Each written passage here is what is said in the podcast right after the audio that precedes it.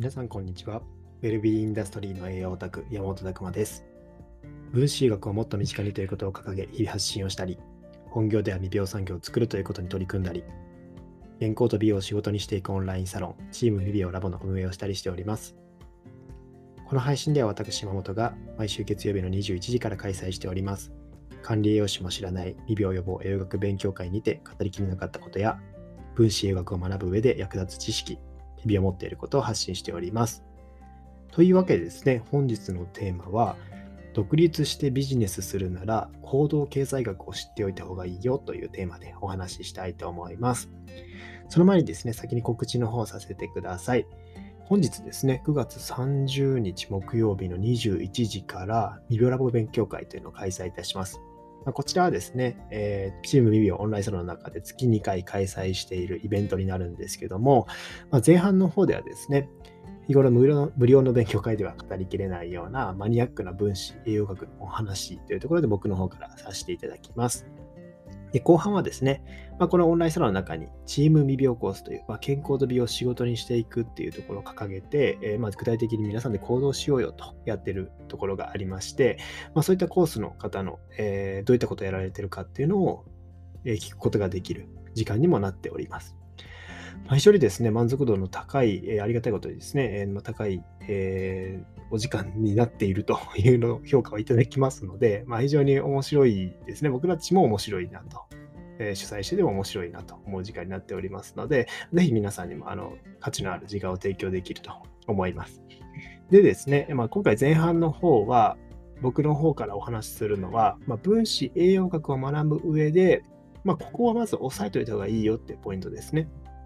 分子学を学ぶ上で押さえるべきポイントというところについてお話ししたいと思います。まあ、今ですね、まあ、僕らもこうやって勉強会とかやっているので、まあ、分子学って言葉を知ったけど、まあ、じゃあどこから手をつけるのかと、えー、わかんないよという方も多いかと思います。まあ、僕もその一人だったわけなんですよね。まあ、分子栄養学っていうのが知ったけど、どうしようみたいな感じですよね。で、その時って僕はもうまだ生物の知識とかもないんですよね。DNA、遺伝子とかがどうなってるかも知らないしっていうところから、じゃあなんでこう今発信できるまでになったのかというところですね。まあ、どういう勉強法をしたのかって、僕なんだかあんまり参考にならないような気がするんですけども、まあ、そういったところも、ね、参考になる方ももしかしたらいるかもしれないので、お伝えさせていただければと思っております。まずここを押さえましょうみたいなところですね。え、そういったところもお話し、え、していくので、ぜひそういったところですね、まず勉強したいよって方は、ぜひ聞いていただければと思います。後半の方ではですね、え、自分美容コースの平津さんという方ですね、まあ、建築会社の社長さんでありながら、まあ、最近ではウッドライフナビゲーターみたいな形で活動されておりまして、まあ、住宅とは言ってもですね、木の家なんですよね。木造ハウスっていうところです。まあ、非常に健康住宅っていうところで、この木造が今注目されてるんですけども、じゃあ普通のその建て付けの住宅とは何が違うのかってところですよね。木の住宅のいいところがたくさんあったりします。僕も一度見学さしさせていただいて、あ、これはやっぱり居心地いいなと感じたんですけども、やっぱりですね、そういった、えー、家って一生ものじゃないですか。まあそういったところでも健康っていうのが関わってくるって考えると、まあいろんな選択肢が増えるなと思っております。まあ、今までなかった住宅という角度からの健康の話なので、まあ、ちょっと新鮮な話になるんじゃないかなと思って僕たちも楽しみにしているというところですね。まあ、ぜひこちらもご興味ある方は、えー、ぜひご参加いただければと思います。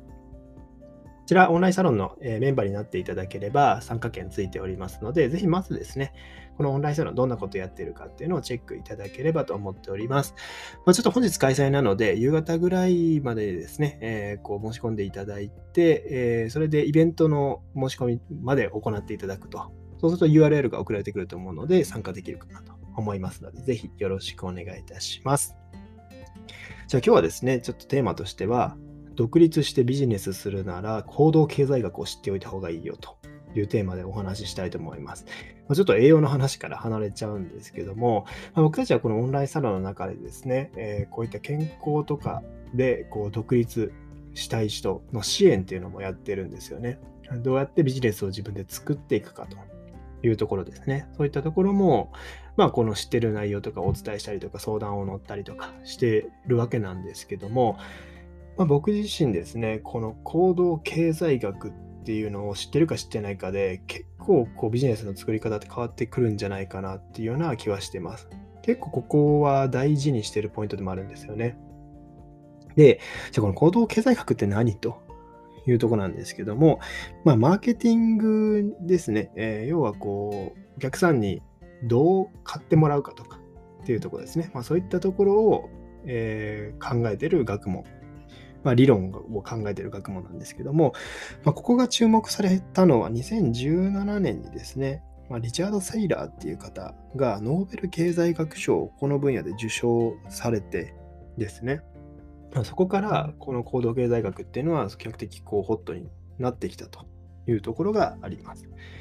まあ、要は消費者心理とかですね、えー、まあ商品をお客さんが手に取る、その、えー、まあ、理論みたいなところが考えられてるんですけども、まあ、非常に面白いの多いんですよ。まあ、そこの中で、ま、全部は紹介できないですけども、こういったところってビジネスに使えるよねというようなところですね。をお話しできればと思ってます。まあ、この領域ですね、あくまで高等経済学自体は結構学問的なので、まあ、いろんな教授の方とかがですね、独自の理論をやっぱり言いたいわけなので、結構そこを考えて発表してっていうところで、まあこう、まあ一つ、なんていうんですかね、えー、男の戦争みたいな感じ、なんかこう、自分のやつをつけてですね、えー、これは俺が作ったぜっていうような感じでもあるみたいなんですよ。なんで結構こう理論が乱立しててその中から使えるものを探すっていうのは難しかったりするんですけど、まあ、最近ではそういったところをまとめた本とかもですね出てきているので、まあ、そのビジネスにいかに直結させる理論をこ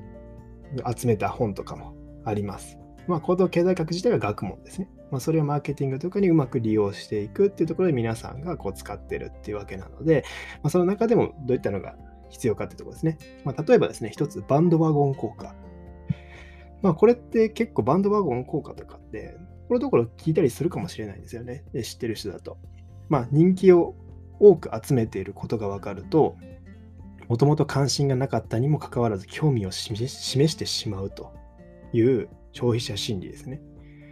これ面白いですよね。例えば、まあ、鬼滅とかもそうですよね。鬼滅って面白いらしいよ。めちゃくちゃ映画ヒットしてるらしいよ。え、何？じゃあ見てみようかなというようなとこですよね。例えば、あとはインスタとかでも、この人めちゃくちゃすごいらしいよとか、あといろんな人が、えーまあ、この人の、えー、ところとかインスタライブとか参加してるらしいよとか聞いちゃうと、あそこに関心がなかったけど、一回行ってみたいなと思って、興味を示してしまうってところですね。まあ、この人がやっぱ集まってるところに、こう行きたくなってしまうというところですね。まあ、こういった心理があるので、えー、やっぱこういった人気を多く集めていること、でもこういったものを作り出すというのが重要なんですよね。まあ、こうなってくると、えー、商品っていうのもこう選び方とかですね、えー、設計でもあります。例えば、よく松竹梅っていうのが用意されてて、これが今おすすめですって、まあ、居酒屋のメニューとかでも書いてあるとですね、やっぱりそれが人気ですとか書かれちゃうと、それに興味を示してしまうんですよね。まあ、そういった効果があるわけです。まあ、これ消費者心理ってところですね。まあ、こういったところも使っていけるんじゃないかなと思います。例えば、まあ、ご自身でのこう健康支援プランっていうところでも、もうこれが圧倒的に人気なんですよねっていうものを作って、えー、まあ、そういったところでやっていくとかですね。あとは、えー、あと面白いのは、ジンクビリチオン効果。まあ、前ももこう、えー、言えないですけど、ジンクビリチオン効果っていうのがあるんですよね。聞いたことがない、すごそうな言葉の響きだけで、なんとなく良さそうと短絡的に判断してしまうというところですね。まあ、サプリメントとか多いですよね。えー、例えば、最近だと NAD サプリですね、NMN とかのえサーチュイン遺伝子を活性化しとか言われちゃうと、何々それすごそうっていうので、こう飛びついちゃうとかですね、こうすごそうな言葉の響きですね。まあそういったところっていうのは、えー、まあ、すごそうなだけでいいんですよ、むしろ。えー、まあそういったところでも、やっぱりなんかこう、自分の興味をそそらそそられてしまうっていうところですね。意外と皆さん深くまでは考えてる人少ないよってところですね。例えば、まあ、ちょっと僕の、えー、一つのノウハウを開示してしまうと、まあ、時々、まあ、結構使ってるかもしれないですけど、難しい言葉をわざと混ぜるっていうところがありますと言っちゃったけど、えっ、ー、と、まあ、そういったところで、えー、時々ですね、えわざわざ、例えば、えコムトっていうコースがありますっていうところを、えカテゴローメチルトランスフェラーゼっていうコースがあるんですよねとか言うと、あ、なんかすごそうだなっっていうところとかって、もしかしたら今感じた方もいるかもしれないんですよね。ただ別にこれって、えー、わざとそうしてる。言っちゃったな。そういったところで、えっ、と、今一つわざとやってる部分もあるんですよ。まあ、これしすぎるとめっちゃ難しくなるんで、この人何言ってんだろうってなるんですけども、時々そういうのを混ぜていくというところですね。えー、そういうのも、えー、面白い効果かなと思います。あとは希少性の法則とかですね。まあ、いつでもどこでも入手できるものよりも、入手しにくいものの方が価値を感じてしまう。まあ、売り切れてるものの方がですね、それを欲しくなってしまうっていうとこですね。iHerb とかサプリメント見て結構売り切れありますよね。なんか売り切れた時ってすごくその商品、あ、欲しいな欲しいなってチェックしちゃうんですよね。まあそういった心理ですよね。例えばビジネス的にこれを転用するならば、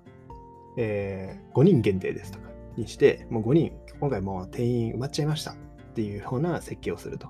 いうところですね。そうすると、あ、今回逃した。じゃあ次は絶対っていうところで、常に自分の方を向いといてもらえるというようなところですね。まあ、こういったところも面白い効果なんじゃないかなと思います。あと、ザイアンス効果とかですね。えー、これも面白いんですよね、えー。何度も繰り返し接触させられることによって警戒心が薄れていくと。いうとこですね。で、次第に好印象を持ち始めるんですよ。で、初めてやっぱり言われたことってめちゃくちゃ怪しいんですよね。まあ、疑いの心でやっぱり見てしまうっていうのがあるんですけども、えー、こうですね、いろんなところで何回もそれに接していくとですね、あ、なんかちょっと興味出てきたなっていうのになるので、えー、やっぱりですね、こうしっかり広告を何回もこう打たれて、インスタでこう、あ、これ見るな、見るなっていうのを見て、で、5回目くらい見たら、ちょっとなんか気になるなってなってきたりするのは、そういったことなので、まあ、そういった発信とか広告とかも重要だったりします。あと、ウィンザー効果。これは提供者から直接アピールされるよりも、第三者から間接的に聞いた情報の方が信じやすいというところですね。例えば、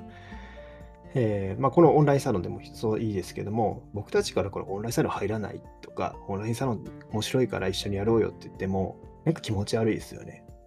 えー、なんか勧誘されてるみたいですごく嫌な感じになるんじゃないかなと思うんですけども、まあ、他の方からですね、あこのサロンっていうのは面白いよみたいなところがもし出てくると、まあ、こういったところですごく緩和されるんですよ。やっぱり、まあ、少し疑いの目を持ちつつも、主催者とかですね、そういった方から、これいいよ、これいいよって言われると、やっぱりちょっとこう、ん？っていう感じになっちゃうってとこですね。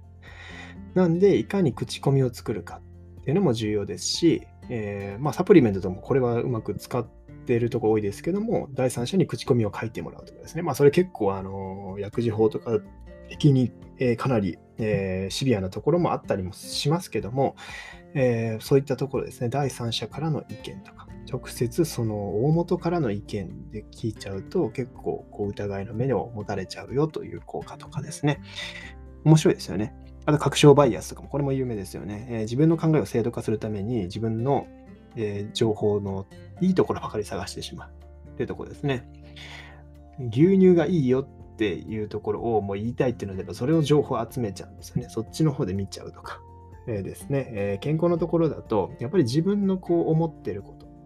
まあ、例えば栄養が武器にしてるっていうのであれば、やっぱり栄養がすごいよっていう情報を探しちゃうんですよね。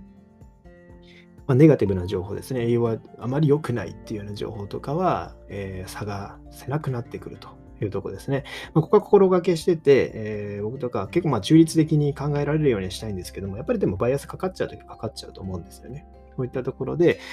えー、考えを制度化するっていうところが働いてしまうので、それがもしですね、強くなっていけばなるほど、やっぱ衝突するリスクとかも上がりますし、えー、そういったところですね、